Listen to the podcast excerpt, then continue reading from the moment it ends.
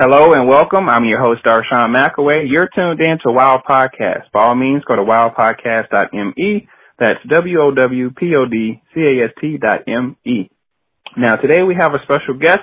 We have Jerry Hardwood. He's here to talk to us about his latest book, Jam Sessions.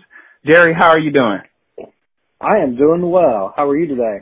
I'm doing well. So tell me the inspiration behind your book, Jam Sessions.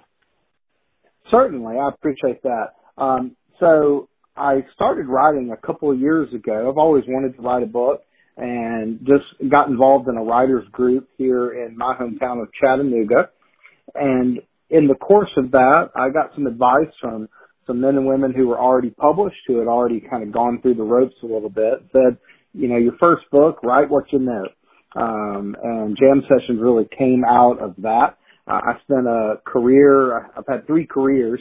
Uh, my first one is I ran a summer camp, kind of middle school age kids. Uh, my second one was I was a program director and a counselor at a clinic. Uh, and then my third is I'm a middle school teacher at a public uh, school system here in my community. So Jam Sessions is uh, about a young boy who uh, finds himself in a new school in the middle of the year. So it combines a couple of those uh, career paths and just things that, you know, I had known. So write what you know is the advice I took from my first book.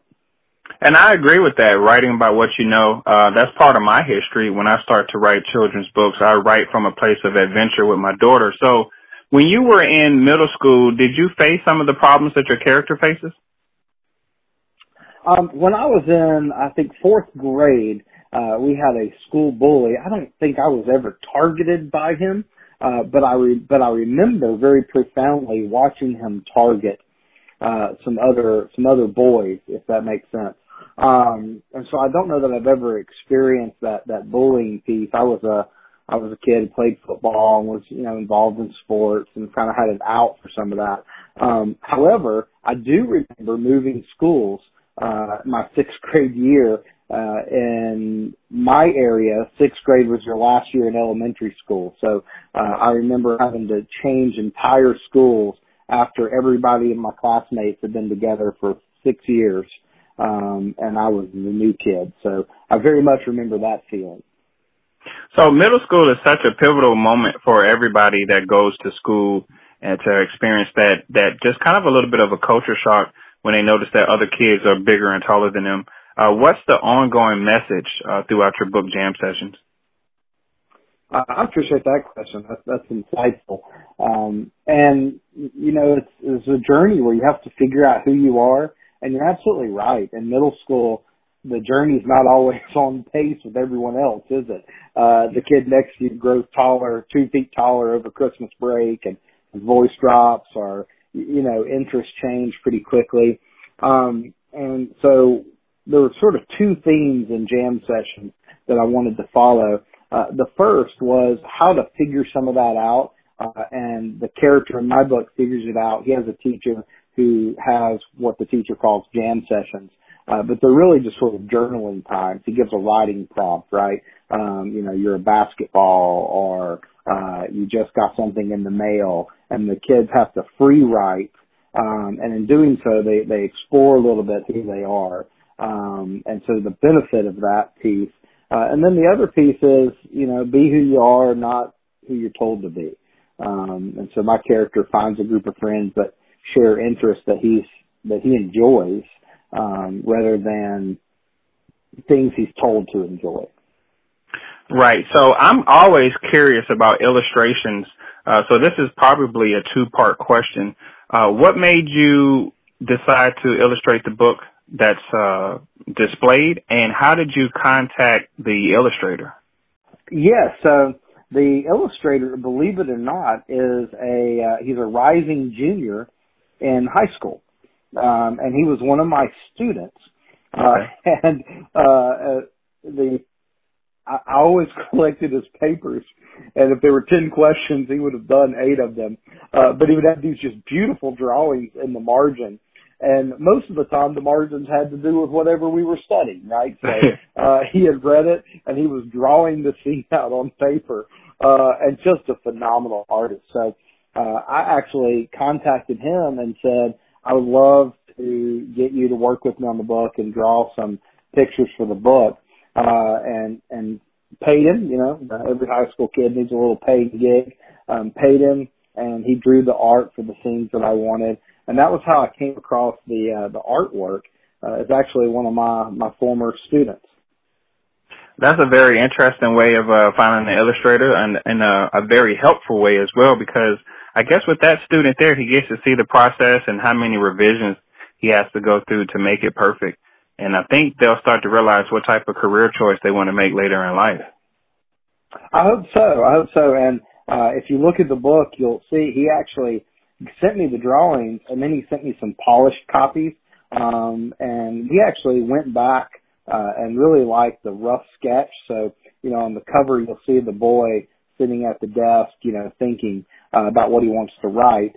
Uh, and you'll see there's kind of a line that goes down his nose and across his cheeks where my, my student had done the draft lines, uh, to draw the face. And, um, he talked about revision. Like I got the clean copy, uh, and it was nice and pristine, but I really liked that rough sketch a little bit more. And so we really stayed with it throughout the, throughout the book for the illustrations. Um, and I think he just did a wonderful job. Now, Jerry, are you working on another book, or is this the only one for the moment? Uh, no, I, I do have a couple uh, others in the works. Um, so I have one that I'm getting beta read right now. Um, I sent it out to about seven or eight people who are reading it for me. Uh, two of them have kind of gotten back with me, give me some feedback so I can do some content editing on it. Um, it is a young adult dystopian, probably three times the length of this book. Um, hopefully be the first book of a series. Uh, and then I just finished a, a draft of another book, um, and I'm letting it sit for a while before I go back to it, right? So, uh, just learning that process. You write it, uh, you let it sit for a while, you go back, you edit it, go to a beta reader, content edit, um, and then you know start looking for proofreaders and copy editors, things of that nature. So, so I've got two that are, you know, um, they're they're full drafts, and then I've got a third one that I'm still working on, about two thirds through. So, uh, if that makes sense, kind of where they are in the process. Um, as a teacher, uh, I spend my summer getting those drafts out, uh, and that way during the school year I can sit and do some editing and revision, content editing, things like that. Uh, I've just found that's easier for me to do over a break or to do it in the evening than it is to try to, you know, write a book in those times. It's much easier for me to do that when I have all day to do it. So, with that being said, I'm curious, um, how has the COVID-19 uh, impacted your writing? Um, well, for me, it was extremely beneficial. It gave me an extra three or four weeks of my summer. Uh, really, uh, my school system last year, we did uh, we did online learning in March and April, uh, but we really closed it down early in May because we had to collect kids' computers and we had to do all you know Chromebooks, had to do all kinds of things, uh, and so it really made my summer break start a little bit earlier. Uh, and so I was able to spend that time I used to spend at work. I try to spend the, the morning time slot every morning at my desk doing some writing. And so I just, I had more opportunity. So for me, it was a real benefit. Um, and I've, I've enjoyed that, that time. I have kids in the house, but they don't, they don't get up before noon. So there's no, uh, there's no competition there with their time. so Oh man, to sleep in, I, I miss those days. Uh, unfortunately for me, uh, due to the COVID-19, uh, which is a good thing, uh, I've been extremely busy, uh, increasing the podcast and, and working on some stories myself. So, uh, let's tell people where they could purchase your book and how they could get in contact with you to keep you busy. Absolutely. So it's available everywhere. It's available with, uh, indie book dealers, uh, Barnes and Noble. Um, you can buy it on, um, the Nook or Apple, and then of course it's also available on Amazon for people who like that platform. Uh, for the Kindle, um, you can purchase it on the Kindle. It's 99 cents right now on the Kindle. Uh, you can purchase it in paperback there as well. Uh, it is also on Audible, uh, and uh, a gentleman by the name of Donald Davenport, uh, who is probably best known for co-writing a Hallmark story with Kenny Rogers. Uh, but he is the, the narrator for it, does a fabulous job on Audible as well. So you can pick it up pretty much anywhere books are sold or Audible books are sold. Well, you're listening to Wow Podcast. I'm your host, Darshawn McAway. We're talking to author Jerry Hardwood. He's talking to us about his latest book, Jam Sessions. Jerry, it was a pleasure speaking with you. Thank you so much for the invitation. I appreciate the opportunity. No problem.